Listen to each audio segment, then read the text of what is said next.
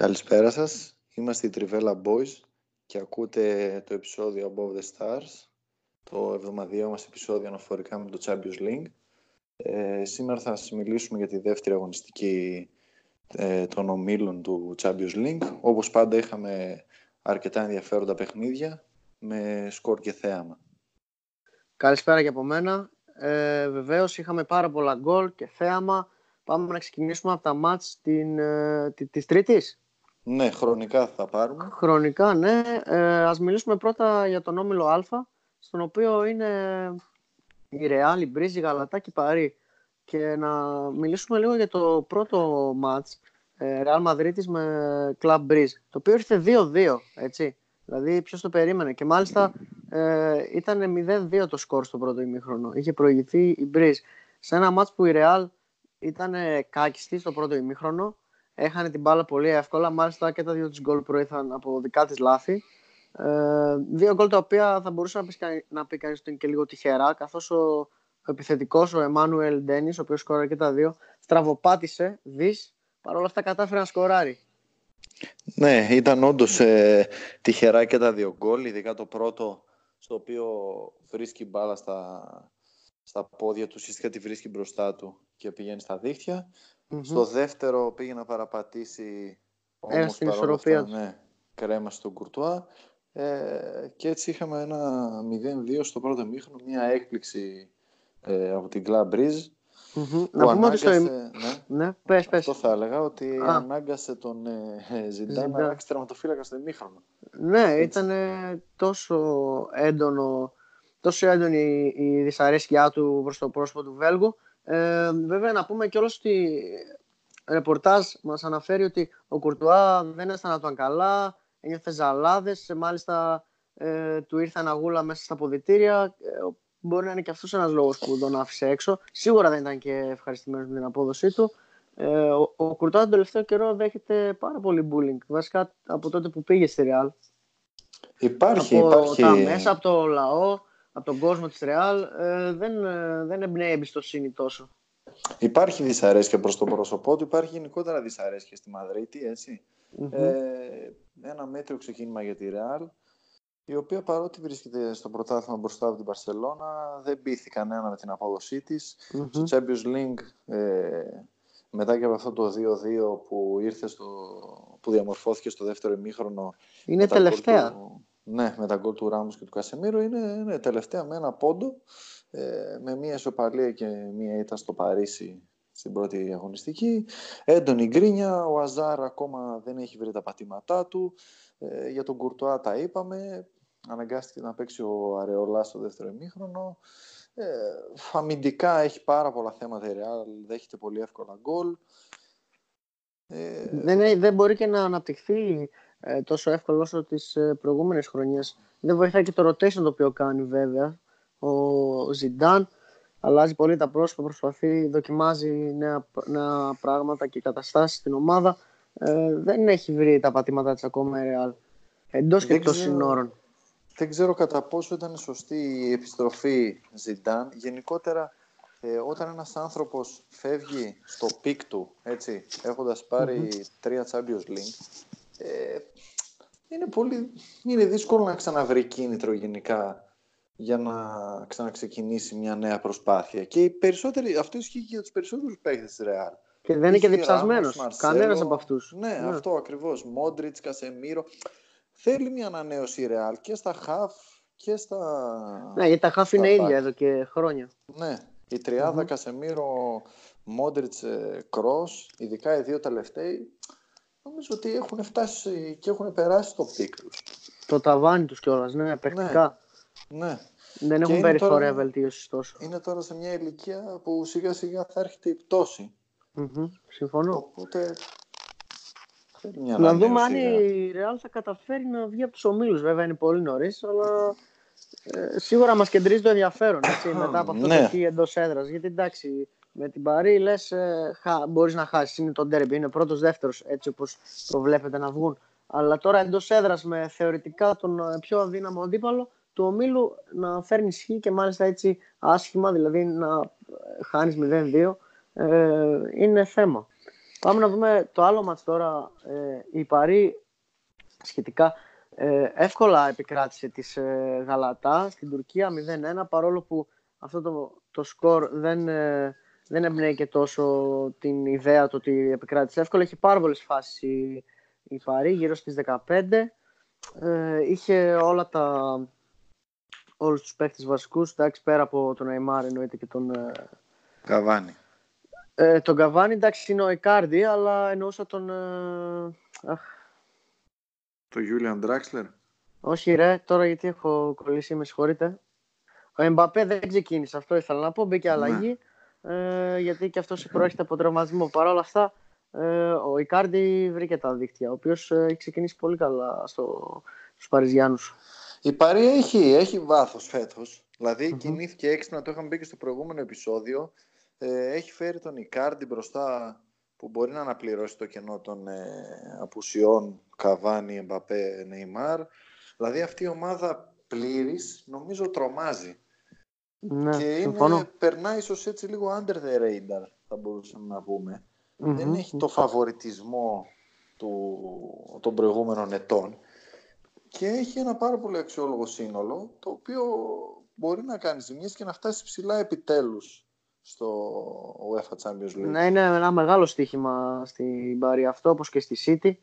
Ε, το έχουμε ξαναπεί βέβαια ότι έχουν βάλει τόσα πολλά λεφτά και δεν έχουν καταφέρει πολλά πράγματα στην Ευρώπη. Ενώ στα Ναι. πρωταθλήματά τους ε, καταφέρουν πιο εύκολα.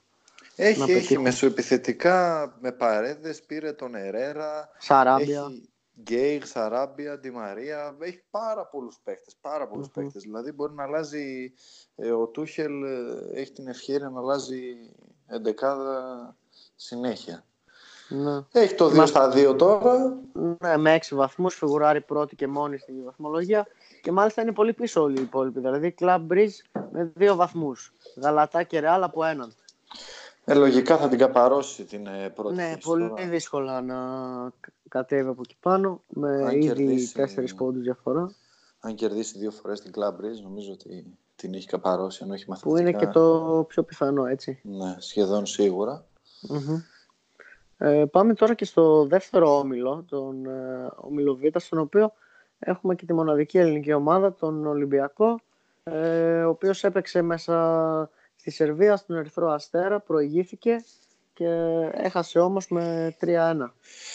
Ναι, ένας Ολυμπιακός ο οποίος παρουσίασε δύο διαφορετικά πρόσωπα. Στο πρώτο ημίχρονο ε, έχασε δύο πολύ σημαντικές ευκαιρίες με τον Κεραίρο. Να πούμε εδώ ότι ο Ολυμπιακός ξεκούρασε και κάποιους παίχτες ε, Μμμ. Εν ώψη του Κυριακάτικου ντέρμπι με τον Άρη.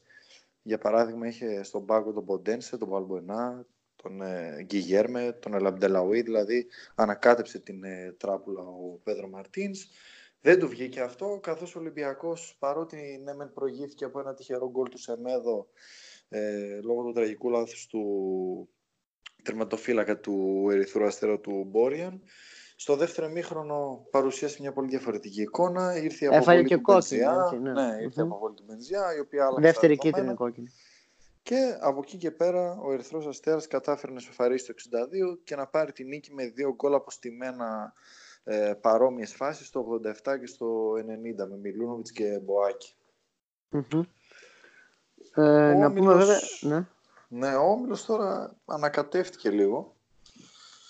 Ε, δεν περίμεναν στον, ε, στο στρατόπεδο του Ολυμπιακού νομίζω να ετηθούν στο, Σίγουρα όχι την στο ήταν. ναι. Βελιγράδι. Ναι, ίσως ακόμα και η ισοπαλία δηλαδή θα ήταν ε, θα- θα θεωρούταν ε, θετικό αποτέλεσμα.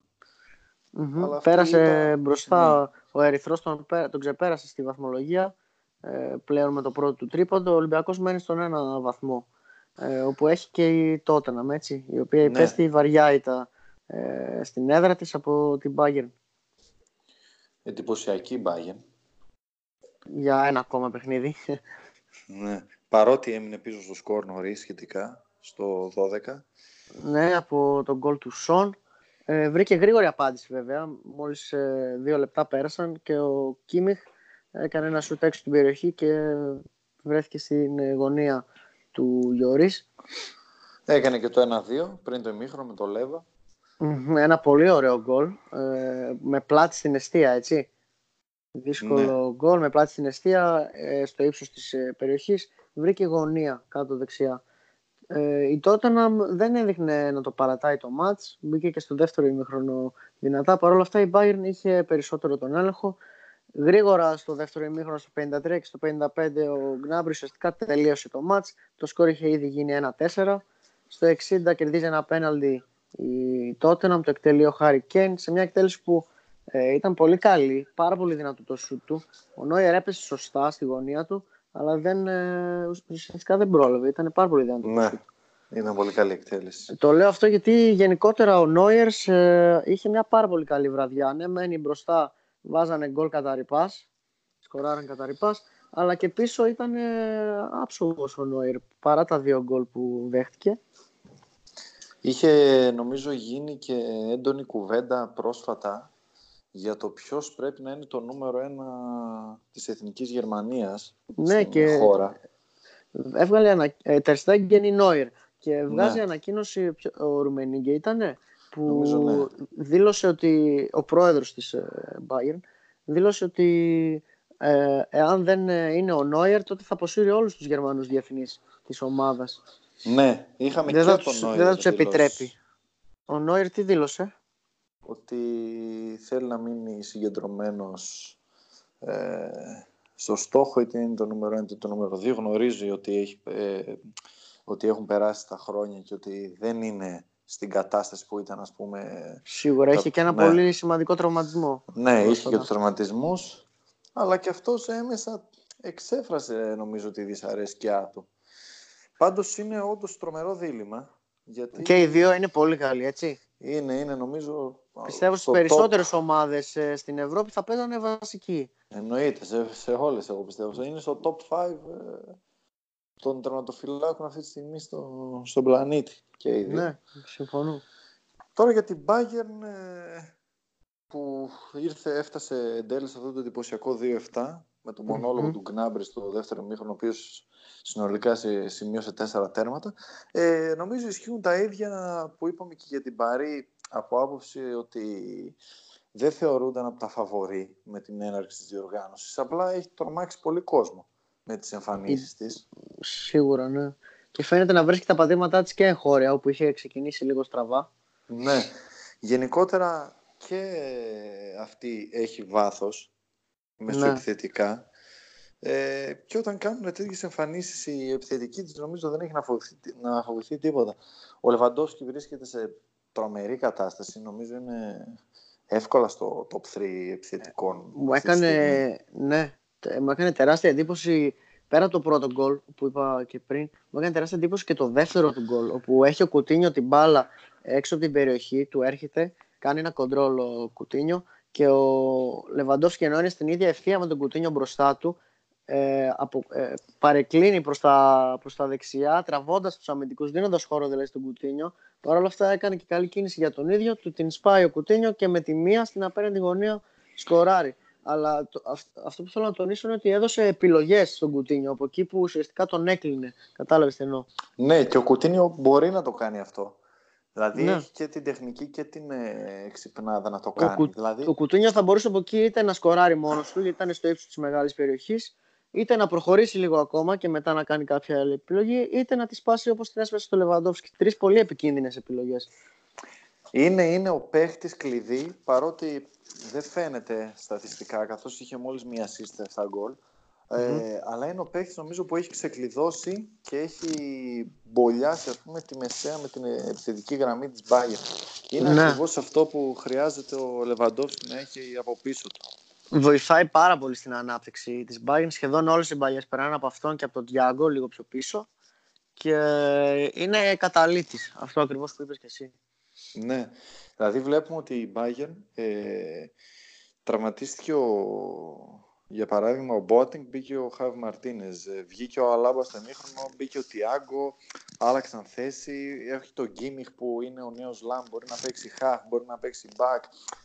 Έχει, και Έχει τον Πέρισιτ που έρχεται από τον ναι. πάγκο, έτσι, ο οποίος ήταν βασικός και αναδικατάστατος στην ντερ. Μιλάμε για μεγάλο βάθος. Ναι, Τόμας Μέρι δεν έπαιξε καν. Ναι, δεν, δεν χώρεσε να παίξει. Ναι. Εντυπωσιακό αυτό και μπορεί να ανταποκριθεί σε δύο διοργανώσεις. Ειδικά αν ε, καθαρίσει από νωρίς το, την Bundesliga. mm Συμφωνώ. Ε, εγώ θα, πιστεύω και η Παρή και η Bayern τώρα που έχουμε μιλήσει και για τις δύο ομάδες θα μπορούσαν να φτάσουν ψηλά φέτος στο Champions League ανεξάρτητα με τα ματσαρίσματα ε, στο υπόλοιπο της οργάνωσης γιατί θεωρώ ότι και οι δύο θα περάσουν εύκολα τον ομιλό τους. Ναι, παρότι, ε... παρότι η Real είναι σε κακή κατάσταση οι υπόλοιπες δείχνουν ότι είναι όλες σε πολύ καλό φεγγάρι και μπορούν να χτυπήσουν πολύ ψηλά Τώρα είχαμε την Bayern η οποία δημιουργούσε πάρα πολλές φάσεις και σκόραρε και πάμε στον άλλο όμιλο που είχαμε τη City η οποία δημιουργούσε φάσεις και δεν μπορούσε να βρει αιστεία. Ναι. Ε, σε ένα μάτι το οποίο ήταν 2-0 και θα μπορούσε άνετα να είναι 3 και 4 και γιατί όχι 5-0. Το μάτς ε, παρά τις φάσεις που είχε ήταν 0-0 στο ημίχρονο, έτσι. Ε, πάρα πολλές φάσεις και δοκάρι είχε με τον Γκουντογκάν. Ναι. Και Αγκουέρο. Αμφισβητούμενο πέναλτι που δεν δόθηκε πάλι στον Κουντογκάν. Μπαίνει ο Στέρλινγκ αλλαγή, χρυσή αλλαγή και σκοράρει στο 66 από ασίστ του Μαχρέζ, ο οποίος έχουμε πει είναι σε δαιμονιώδη φόρμα ε, τον τελευταίο καιρό. Και σκοράρει, ε, όχι σκοράρει, φτιάχνει το δεύτερο και τελευταίο γκολ της City στο 90, το οποίο σκοράρει ο 19χρονος Φιλ Φόντεν. Ναι, χρυσή αλλαγή αποδείχθηκε για τον ε, Πέπ, όπως είπες ο Στέρλινγκ. Ε, ο Πέπ ο οποίος στο τέλος του αγώνα αποθέωσε και τον ε, Φόντεν λέγοντας ότι αν μπορούσα θα το ξεκινούσε σε κάθε παιχνίδι ε, χαριτολογώντας από την άποψη ότι έχει και, αυτή, και αυτός ε, τόσους πολλούς παίχτες μεσοεπιθετικά ναι. που δεν μπορεί να το χωρέσει ακόμα τουλάχιστον. Ε, ναι, ο Φιλ Φόντεν τουλάχιστον χώρια θα έπαιζε βασικός στις περισσότερες ομάδες, αν όχι ναι, σε όλες. Σίγουρα, πλην City και Liverpool νομίζω σε όλες τα Πολύ ποιοτικός ε, παίχτης, τεχνίτης, ε, με πολύ καλό vision, δηλαδή βλέπει μπροστά του τι γίνεται, έχει πολύ καλή πάσα. Ε, μόνο, μόνο καλά λόγια έχω να πω για το συγκεκριμένο, παρόλο που δεν τον βλέπουμε πολύ συχνά. Ναι, είχε πετύχει και πέρσι το καθοριστικό γκολ νομίζω στο City τότε να με ένα 0. Στο ναι, τέλος ναι. της χρονιάς. Ναι. Ε, τώρα εντάξει για την ε, Δυναμό Ζάγκρεμπ ε, πήγε ουσιαστικά ίσως να κρατήσει το 0, ε, δεχόταν συνέχεια επιθέσεις, η κατοχή ήταν 70-30 υπέρ της City, δεν έδειξε, δεν έδειξε σχεδόν τίποτα, μια φάση είχε ναι. ουσιαστικά. Ε, ε, εντάξει, απλά πέρασε από την Αγγλία και δεν, δεν ξεφτυλίστηκε να πούμε. Ναι, ήταν εντός προγράμματος. Η Δυναμό θα παλέψει με Αταλάντα και Σαχτάρ, νομίζω, για τη δευτερη και τρίτη θέση. Το, οι οποίες αναμετρήθηκαν και φέρανε σκορ 1-2 έτσι με, σε ένα μάτς που το έκλεψε ουσιαστικά η Σαχτάρ στο 90 ναι κυριολεκτικά το έκλεψε και με ανατροπή έτσι ναι, ούτε σέντρα δεν πρόλαβε να κάνει η Αταλάντα η οποία μπήκε μεν δυνατά έχασε πέναλτι με τον Ήλισιτς ε, προηγήθηκε στο 28ο λεπτό με τον ε, Ντουβάν Ζαπάτα. Ε, εδώ να σημειώσουμε ότι αυτό είναι το πρώτο γκολ της Αταλάντα στην ιστορία της στο, στο Champions League η οποία Αταλάντα δεν αγωνίζεται στη φυσική της έδρα αλλά στο Σαν Σύρο, έτσι στο κοντινό και γειτονικό Ε, Παρ' όλα αυτά η βραζιλιανοκρατούμενη Σαχτάρ ε, βρήκε το 1-1 με τον Junior Μορέσο 41 έχασε πάρα πολλές φάσεις στο, στο δεύτερο ημίχρονο και αυτή και η Αταλάντα με το Ζαπάδα ξανά και εν τέλει ήρθε το γκολ της Λίτρος για τη Σαχτάρ στο 95 με τον ε, Σόλομον σε ακόμα μια αντεπιθεση Η Αταλάντα μένει στο 0, είχε και τη βαριά ήταν στο πρώτο παιχνίδι από την ε, Δυναμό Ζάγκρεμπ. Δύσκολο να κάνει κάτι. Νομίζω ότι θα παλέψουν για δεύτερη και τρίτη θέση οι άλλες δύο Σαχτάρ και Ζάγκρεπ και η ναι. City να περάσει. Έτσι είναι και η βαθμολογία αυτή τη στιγμή. Δηλαδή, City πρώτη με 6, Σαχτάρ και Δυναμό από 3 και Αταλάντα 0. Και θα συμφωνήσω μαζί σου, πιστεύω και εγώ ότι έτσι θα συνεχίσει να είναι ο όμιλος. Έκανε, την υπέρβαση, έκανε την υπέρβαση με τον Αμπιομίλου η Αταλάντα, αλλά από εκεί και πέρα δύσκολο να κάνει κάτι. Mm-hmm. Και νομίζω θα συμφωνήσεις ότι θα αρχίσει να ασχολείται πιο πολύ και με το πρωτάθλημα. Ναι, εφόσον βλέπει ότι δεν μπορεί να διεκδικήσει ούτε την τρίτη θέση. Ναι. Τώρα στον τελευταίο όμιλο για την τρίτη έχουμε τον όμιλο Δέλτα που είναι η Juventus με τη Leverkusen και η Lokomotiv Μόσχας με την Ατλέτικο Μαδρίτης. Τα δύο φαβοροί κέρδισαν, δεν δέχτηκαν και γκολ μάλιστα. Ε, Είχαμε και γκολ από τον Κριστιανό Ρονάλντο στο 89. Η Juventus η οποία ήταν, είχε την κυριαρχία, δεν άφηνε πολλά περιθώρια στην ε, Leverkusen. Είχε και πολλές φάσεις στο στόχο, παρ' όλα αυτά σκόραρε τρεις φορές, οι οποίες δεν είναι και λίγες, εντάξει. Ήταν αρκετές προβληματίζει ναι. η Leverkusen αμυντικά, είχε και την ήττα στο πρώτο μάτι της Lokomotiv. Ε, η Juventus άνετα το καθάρισε το μάτι, προηγήθηκε νωρίς με τον Ιγκουαΐν. Έβαλε και ένα δεύτερο γκολ η Juventus με τον Μπερναρντέσκι, τελείωσε το παιχνίδι. Ο Κριστιανό με το mm-hmm. Διεύρυνε το σκορ. 127ο εντυπωσιακό γκολ στο ναι. Champions League μόνο. Πρώτος, πρώτος στα ναι. γκολ. Έτσι και με διαφορά πλέον. Ενώ παλαιότερα ήταν και χέρι-χέρι με το Μέση. Ναι. Ε, θυμάμαι δηλαδή κάτω από τα 100 γκολ όταν ήταν. Έχει λίγα χρόνια βέβαια. ε, Ισχύει. Στο άλλο μας του ομίλου έχουμε την Ατλέτικο η οποία πέρασε μέσα από τη Μόσχα με... επικράτησε με 0-2 και αυτή αρκετά εύκολα και αυτή με πολλές φάσεις είχε τον έλεγχο. Είπαμε και σε άλλα επεισόδια και από άλλες σειρές ότι η Ατλέτικο δείχνει ε, ότι παίζει ένα έτσι πιο επιθετικό ποδόσφαιρο φέτος. Δεν, ε, δεν πάει για το 1-0 όπως ε, ήταν παλιότερα. Σκόρερ ήταν ο Ζωάο Φέλιξ, ο νεοποκτηθής από την Πενφύκα, το ανερχόμενο ταλέντο, παγκόσμιο, παγκοσμίας κλάσης και 10 λεπτά μετά, 48 και 58 δηλαδή, σκόραρε ο Τόμας. Ένα γκολ που προήρθε από ακόμα μια εκπληκτική πάσα του Ζωάο Φίλιξ που άνοιξε την άμυνα στα δύο. Ήρθε το σπάσιμο του Diego Κώστα, αν δεν κάνω λάθος, και το εύκολο γκολ ναι. του Τομάς. Ιουβέντου και... και Ατλέτικο μοιράζονται την πρώτη θέση με τέσσερις βαθμούς. Τι θα έλεγες; Ε, νομίζω ότι αυτό, ότι έτσι θα, θα τελειώσει και ο Όμιλος με αυτές τις δύο στην πρώτη θέση και τις άλλες δύο να παλεύουν για, το, για την έξοδο του Europa. Ίσως η Leverkusen με μια επικράτηση επί της ε, να έχει ευκαιρίες, έτσι, στο δεύτερο γύρο του ομίλου. Τώρα παίζει δύο ματς η Lokomotiv με την ε, Juventus, αν δεν κάνω λάθος, και η Leverkusen με την Ατλέτικο, οπότε αν η Leverkusen δεν πάρει σε κανένα τα δύο παιχνίδια πόντο, θα είναι πολύ δύσκολο ναι, ε, για τη συνέχεια. Πάμε στα μάτια της Τετάρτης. Ναι, πάμε. Ε, ας ξεκινήσουμε από τον ε, όμιλο της Liverpool, ε, η οποία κέρδισε με 4-3 σε ένα μάτς thriller. Ναι, ε, ε, ευτύχησα να το... Μάλλον δεν ευτύχησα γιατί είμαι ο παδός Liverpool. να το παρακολουθήσω. Ε, ένα μάτς που βλέπεις το πρώτο ημίχρονο και λες τι ωραία και καλά καθαρίζει Εύκολη νίκη. το παιχνίδι. Ναι, ναι. πολύ δυνατό ξεκίνημα. 3 Σε κάθε δεκάλεπτο και από ένα γκολ. Ναι. Νωρίς νωρίς, εντυπωσιακό ποδόσφαιρο στο πρώτο μισάωρο. Με Μανέ, mm Ρόμπερτσον και Σαλάχ να, να βρίσκουν τα δίχτυα. Πολύ ωραίες Εντυπωσ... συνεργασίες όλα τα γκολ. Ναι, εντυπωσιακό οι συνδυασμοί μεταξύ Τρέντ και Ρόμπερτσον στο δεύτερο γκολ. γενικότερα έλεγες ότι θα είναι ένα εύκολο βράδυ. Ήρθε η μείωση με ένα πολύ ωραίο γκολ του Τσάν Χουάνγκ. Ο οποίος έκανε απίστευτο μάτς, έτσι. Ναι. Δηλαδή, στο πρώτο μάτς της Salzburg, συγγνώμη που σε διακόπτω, στο πρώτο ναι, μάτς ναι. της Salzburg λέγαμε, μιλούσαμε για τον ε, ε, ε Χάλαντ, έτσι.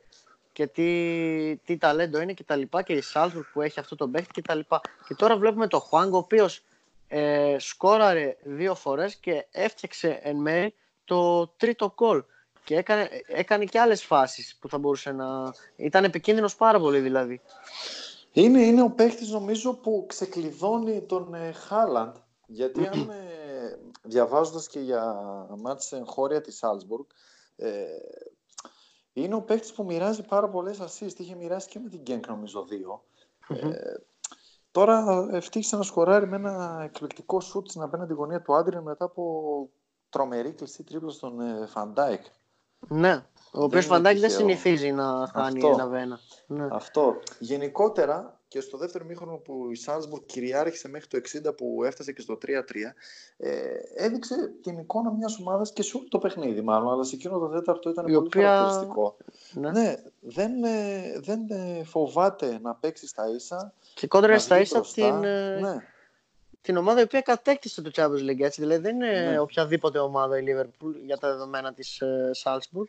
Έχει, έχει αυτή τη φιλοσοφία. Ο, Αμερικάνος ε, coach της, ε, ναι. να, ο Τζέσε Μάρς, να παίζει πολύ επιθετικά. Βλέπουμε ότι ε, το να βάζεις ας πούμε τρία γκολ στο, στο Anfield δεν είναι και μικρό κατόρθωμα, έτσι. Σίγουρα, σίγουρα. Δηλαδή, Εδώ περνάνε, το... περνάει η City, έτσι, και η City τότε με μεγαθύρια τα, ναι. τα τελευταία χρόνια και δεν μπορούν να βάλουν ένα και δύο γκολ.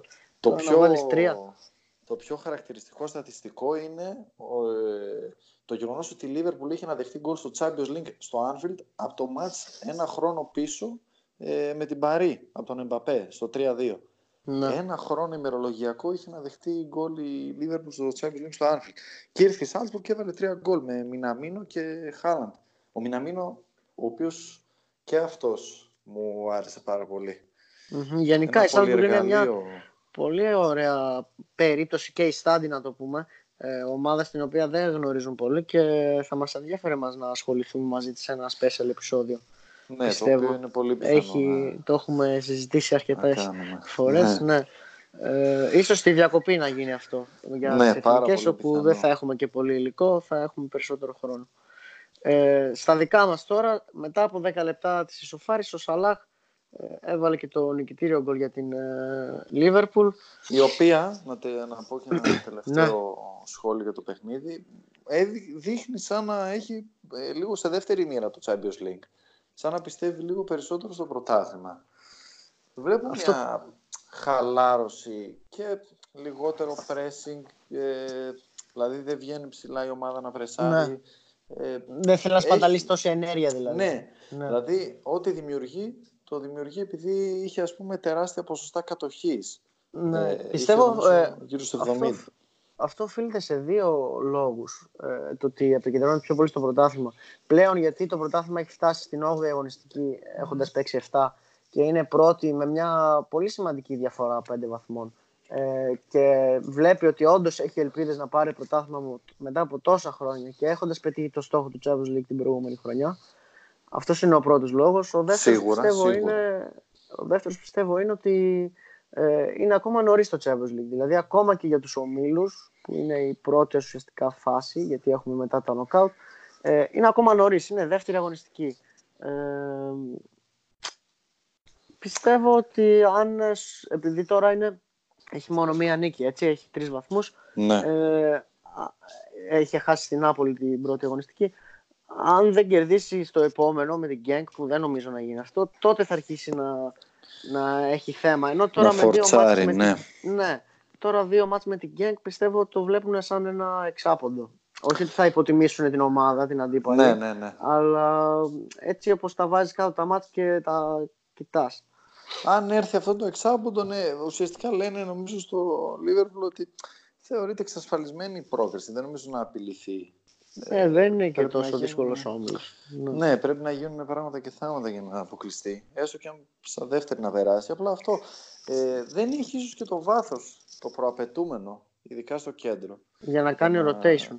Ναι, ή μάλλον οι παίκτες που έχει εκτός εντεκάδα ο κλοπ δεν ανταποκρίνονται. Ο Κεϊτά, ο Μίλνερ, ε, ο Λαλάνα, ο τσαμπερλιν ναι. ε, κάνουν ας πούμε underperforming. Ναι. Και στο άλλο μας του ομίλου, ε, η Γκένκ με την Νάπολη ισόπαλη 0-0, το μόνο μάτς χωρίς γκολ ε, στο Champions League αυτή την εβδομάδα. Ε, εντάξει, δεν, δεν έχουμε και πολλά να πούμε για αυτό το μάτς πιστεύω. Είχε την μπάλα η Νάπολη, αλλά δεν κατάφερε να, να βρει το δρόμο προς τα δικτυα Γκέλα γιατί. Γκέλα σίγουρα, βέβαια είναι ακόμα πρώτη στον ναι. όμιλο. Και τώρα έχει δύο μάτς με τις Άλβες, τα οποία θα έχουν αρκετό ενδιαφέρον πιστεύω. Θα είναι, πολύ είναι δύο ομάδες που ε, παίζουν πολύ ανοιχτά. Ναι. Ε, πάμε στον επόμενο όμιλο, τον όμιλο F, στον οποίο είναι η Dortmund, η οποία πέρασε με ένα 2-0, 0-2 μάλλον, μέσα από τη Σλάβια Πράγας, στο οποίο σκόραρε δύο φορές ο Χακίμι, έτσι, ο ο Μπακ, ο οποίος έχει γίνει αριστερό μπακ, στο μάτς έπαιξε αριστερό half, ε, παίζει αρκετές θέσεις πάνω στη γραμμή ο Χακίμη, ο οποίος ε, ήταν πρώην της Ρεάλ, έτσι. Ναι, πάρα πολύ ωραία γκολ. Ειδικά το πρώτο, ε, εντυπωσιακή ατομική ενέργεια, πέρασε δύο παίχτες και τον τερματοφύλακα. Ε, η Dortmund η οποία παραδόξως ε, δεν είχε την κατοχή, ήταν μοιρασμένη κατοχή και δείχνει μια διαφορετική έτσι, νοοτροπία από τον ε, Λουσιέν Φάβρ να περιμένει τον αντίπαλο και να χτυπάει στην, ε, στην αντεπίθεση. Κάτι το οποίο μπορεί να κάνει πολύ καλά γιατί έχει ταχύτητα τους παίχτες μπροστά. Έτσι. Ναι. Είναι ο Μπραντ, είναι ο Σάντσο, ο Ρόις, μιλάμε για βολίδες. Ναι, γι' αυτό κιόλας ε, ίσως δεν χρησιμοποιήσει και βασικό τον ε, Πάκο Αλκάθερ. Mm-hmm. Ναι. Ο οποίος είναι έτσι πιο πολύ φόρ περιοχής. Ναι, δηλαδή βλέπεις ότι. Όχι μόνο αυτό, ήταν και εκτός αποστολής ο Αλκάθερ. Ναι, εκτός αποστολής. Χαρακτηριστικό. Και δεν έχει κάποιο τραυματισμό από ό,τι ναι. βλέπω. Οπότε, Κατέβηκε ε... χωρίς καθαρό αιμοφόρ. Ε, Εκτός ναι. από τον Μπρουν Λάρσεν, ο οποίος εντάξει είναι και αυτός λίγο ούτε, ούτε αυτό τον λες καθαρό. Ναι, ναι, παίζει και μπορεί να παίξει και πλάγια. Ναι, δεν το λες και target man, να το πω Ναι, έτσι, όχι, απλά. με τίποτα. Με τίποτα. Είναι, κάνει build-up, ναι, ναι. Οπότε, ίσως να δούμε πώς θα ρολάρει αυτή η νέα συσσαγωγικά Dortmund. Mm-hmm. Με το διαφορετικό στυλ παιχνιδιού. Τώρα η Σλάβια, εντάξει, παλεύει τα παιχνίδια, είχε κάποιες φάσεις, αλλά πήρε το χ στο Μεάτσα, δεν νομίζω να να απειλήσει κάποια από τις τρεις. Ε, ναι, ε, θα συμφωνήσω. Ε, πιστεύω πολύ εύκολα ε, δεν θα περάσει σε επόμε... δεν θα περάσει από το μήνυμα στη Σλάβια. Ε, τώρα η άλλη διάδα είναι η Μπαρτσελώνα και η Ίντερ. Ε,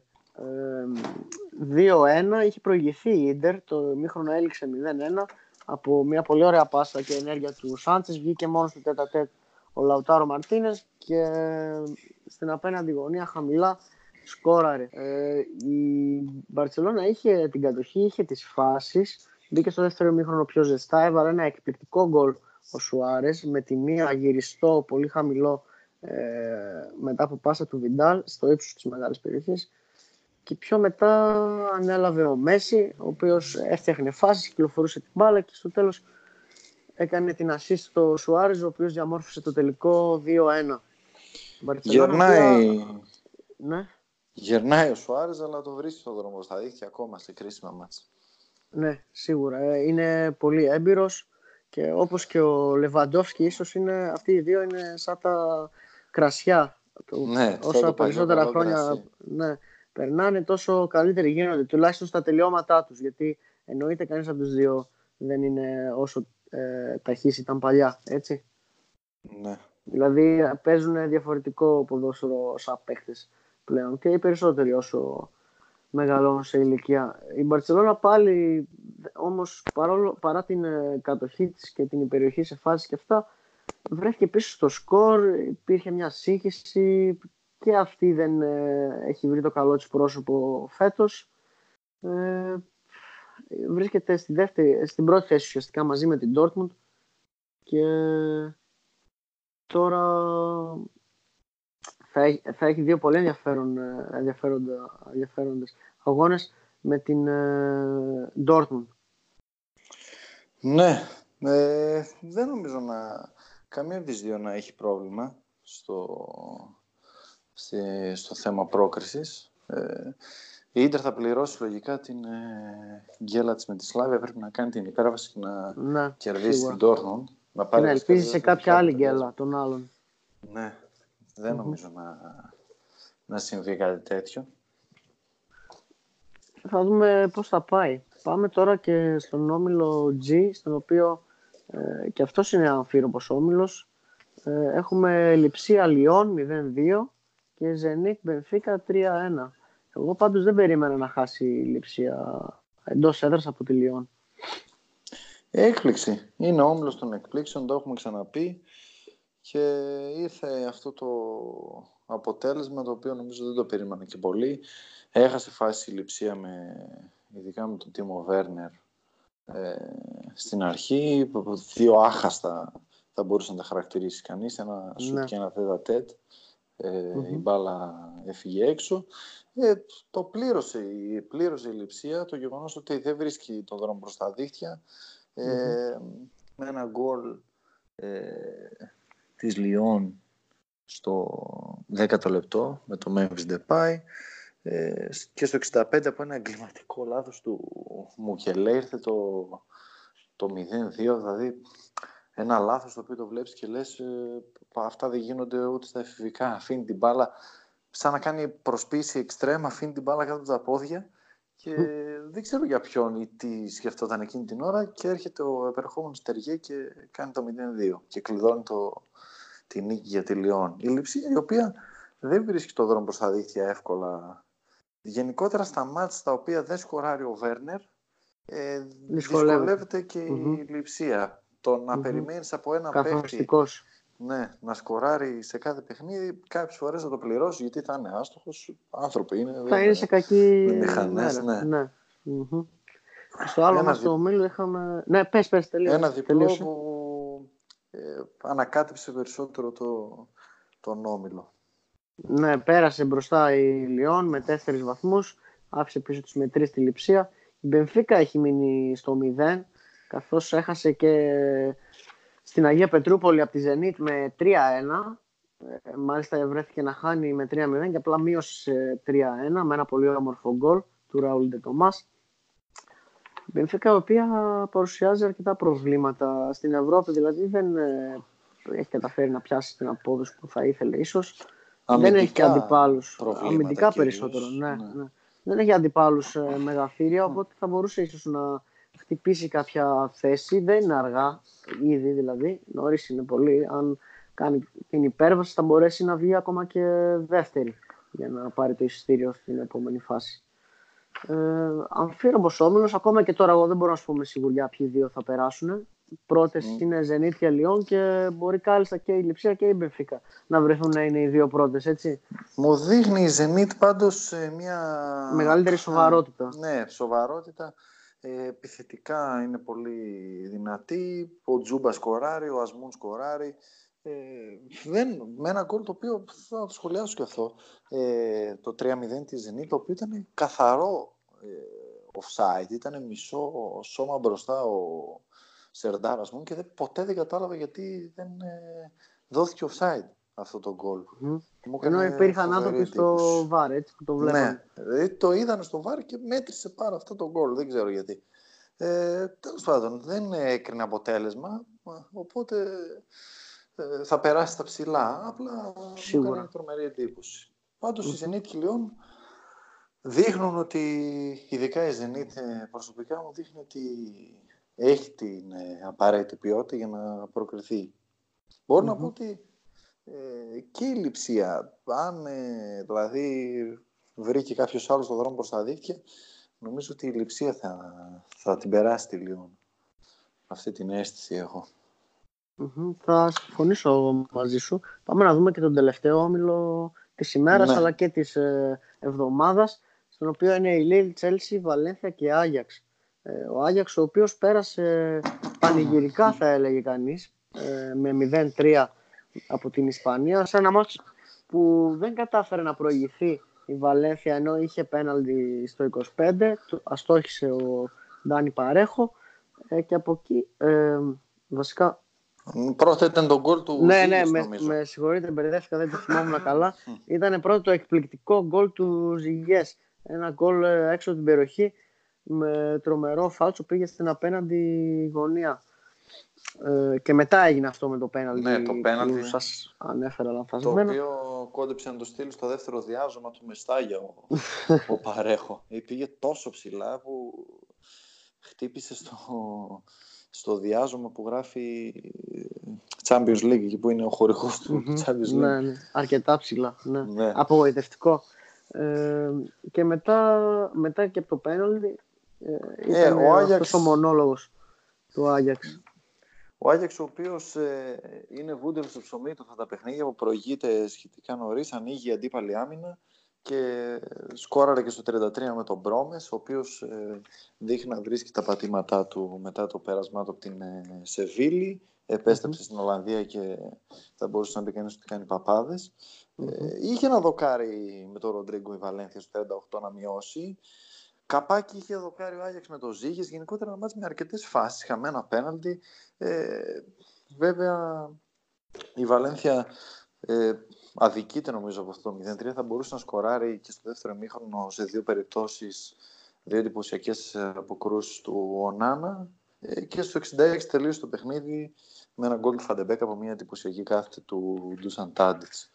Ο Άγιαξ, mm-hmm. ο οποίος δείχνει φοβερή ποιότητα, δείχνει να βρίσκει τα πατήματά του σιγά σιγά παρά τις ε, αποχωρήσεις Ντερλίχτ και De Jong. Πολύ σοβαρός, πολύ σοβαρός στο, στην Ευρώπη και φέτος ναι. ο Άγιαξ. Η τετράδα, η τετράδα μπροστά, Πρόμες, ε, Ζιγιέχ, ε, Τάντις και ο, είτε ο Νέρες είτε ο Van de Beek, όποιος είναι ο mm τέταρτος. Ε, νομίζω θα προξενήσουν πολλά προβλήματα σε πολλές άμυνες και φέτος, όπως και mm πέρσι. Βέβαια δεν νομίζω να καταφέρει να φτάσει μέχρι τέλους. Ε, τόσο ε... ψηλά όχι, αλλά πιστεύω ακόμα και η Οχτάδα είναι ένας πολύ εφικτός στόχος για τον Άγιαξ. Ναι, σίγουρα καθώς... και καθώς σίγουρα, σίγουρα είναι πολύ πιθανό να περάσει στην, ε, στην, επόμενη, στην επόμενη φάση. Είναι ο μόνος, η μόνη ομάδα με έξι βαθμούς στον ομιλό της ε, και δύο νίκες δηλαδή. Από πίσω είναι Τσέλσι και Βαλένθια που έχουν από μία νίκη και τελευταία η με μηδέν.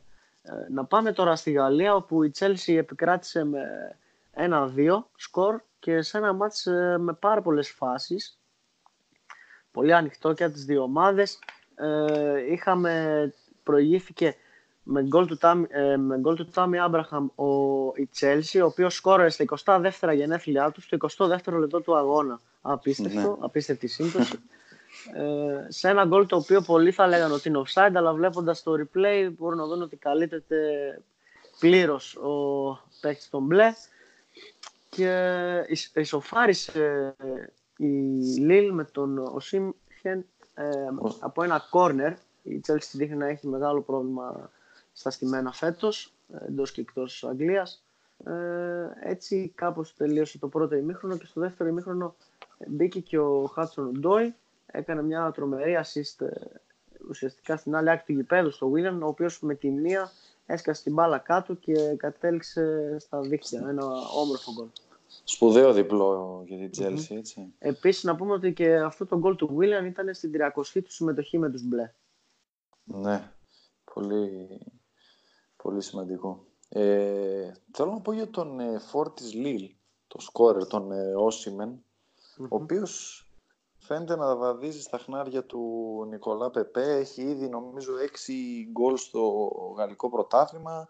Αυτό σκόραρε και... Ναι, σκόραρε και τώρα στην Ευρώπη. Ναι. Και είναι μόλις 20 ετών, έτσι, ο νιγηριανος Φορ. Έχει τραβήξει τα βλέμματα πολλών ευρωπαϊκών συλλόγων.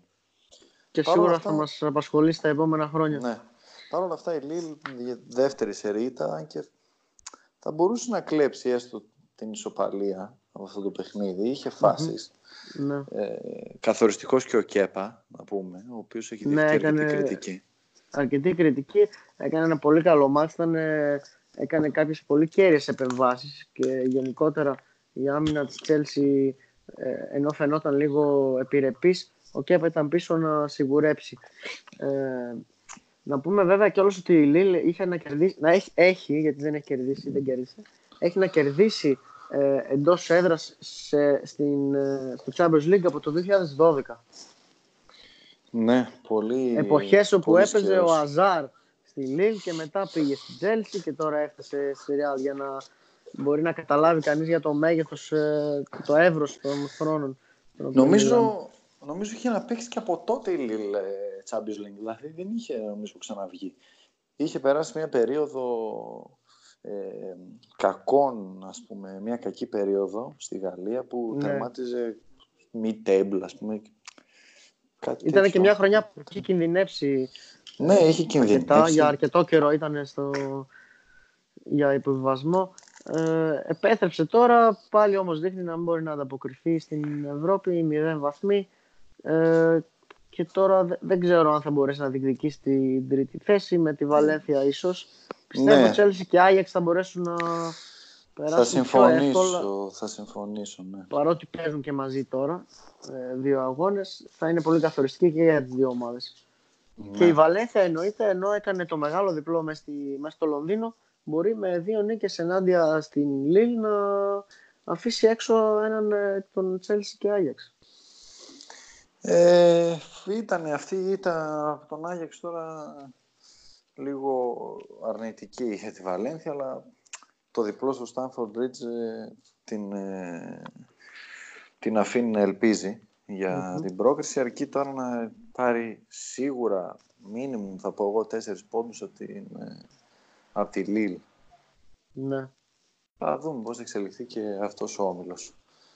Και έτσι κλείνει το κεφάλαιο δεύτερη αγωνιστική για το Champions League φέτος. Ας περάσουμε στα, στα βραβεία. ναι. ναι. Καλύτερο γκολ, εγώ θα έλεγα, του Ζυγές. Ε, με, με διαφορά, νομίζω ξεκάθαρα. Έχουμε αρκετά ωραία γκολ, αλλά ναι.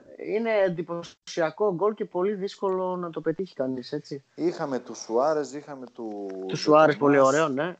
Του Ντετομά στη μείωση της Μπενφίγα στην Αγία Πετρούπολη, αλλά νομίζω mm-hmm. ότι είναι εντυπωσιακό. εντυπωσιακό ναι, ναι. Ε... Καλύτερος αγώνας, ε, εγώ θα έλεγα στο Λίβερπουλ. Ναι, θα συμφωνήσω. Ε, το 3-0-3-3 δεν γίνεται τόσο εύκολο. Αν και η Liverpool το έχει ξανακάνει, έχοντα βρεθεί να χάνει 3-0 σε τελικό Champions League. ναι. Αλλά εντάξει, κάποιος θα πει το τότε να πάει το οποίο είναι ένα εξίσου εντυπωσιακό σκορ. Και μια με 9 γκολ, έτσι. Ναι, ναι. με 9 γκολ. Αλλά ε, η διακύμανση του παιχνιδιού κυρίως ε, μας οθεί στο, νομίζω, στο να πούμε ότι το καλύτερο μάτι ήταν το Liverpool Salt. Ναι, θα συμφωνήσω. Ε, τώρα, upset, ε, ποιο πιστεύεις ότι ήταν; Ε, ίσως... Η, η ισοπαλία της Γκένγκ που πήρε από την Νάπολη. Εγώ θα έλεγα την, την ισοπαλία που κατάφερε και απέσπασε η Μπρίζ μέσα στη Ρεάλ. Α, ναι. πολύ. λογικά ναι, δεν είχαμε νίκη ενός outsider. Σίγουρα, ναι, αλλά κανείς δεν περίμενε πιστεύω να έχει ισοπαλία αυτός ο αγώνας, πόσο μάλλον 2-2, να δεχτεί δύο φορές την γκολ δηλαδή. Ναι, σίγουρα, σίγουρα. Είναι, Είναι και της Γκένκ ένα κατόρθωμα το ότι κατάφερε να πάρει το χείο την Άπολη, αλλά σίγουρα, της, ναι. της Μπρίζ νομίζω ήταν πολύ μεγαλύτερο. Mm-hmm. Ε, και παίχτης MVP για αυτήν την εβδομάδα. Νομίζω είναι ξεκάθαρη η επιλογή με ένα στόμα, μία φωνή, Σέρς Γκνάμπρι. Σέρς Γκνάμπρι, ακριβώς αυτό. Τέσσερα γκολ, εντυπωσιακός αγώνας. Ε, δημιουργούσε και άλλα τέρματα για την ομάδα του, καθοριστικός και αυτός, όπως και ο Κουτίνιο που είπαμε, αλλά ξεκάθαρα MVP λόγω και των τεσσάρων γκολ. Το πιο εντυπωσιακό, νομίζω, από τη βραδιά του Γκνάμπρι είναι το tweet του μετά το πέρας του αγώνα, ότι που έγραψε το Βόρειο Λονδίνο είναι κόκκινο, έτσι.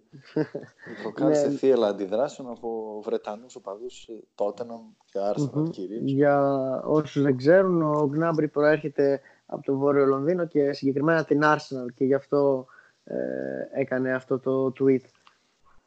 Ναι. Αυτά λοιπόν ε, από εμάς για τη δεύτερη εβδομάδα του Champions League. Νομίζω τα καλύψαμε όλα. Δεν ξέρω αν έχεις κάτι να προσθέσεις. Ε, όχι. Ε, θα τα πούμε τη Δευτέρα με την ε, καθιερωμένη μας ε, ανάλυση για τα παιχνίδια της ε, Premier League του Σαββατοκυριακού. Σίγουρα. Ευχαριστούμε πολύ και στο επανειδήν.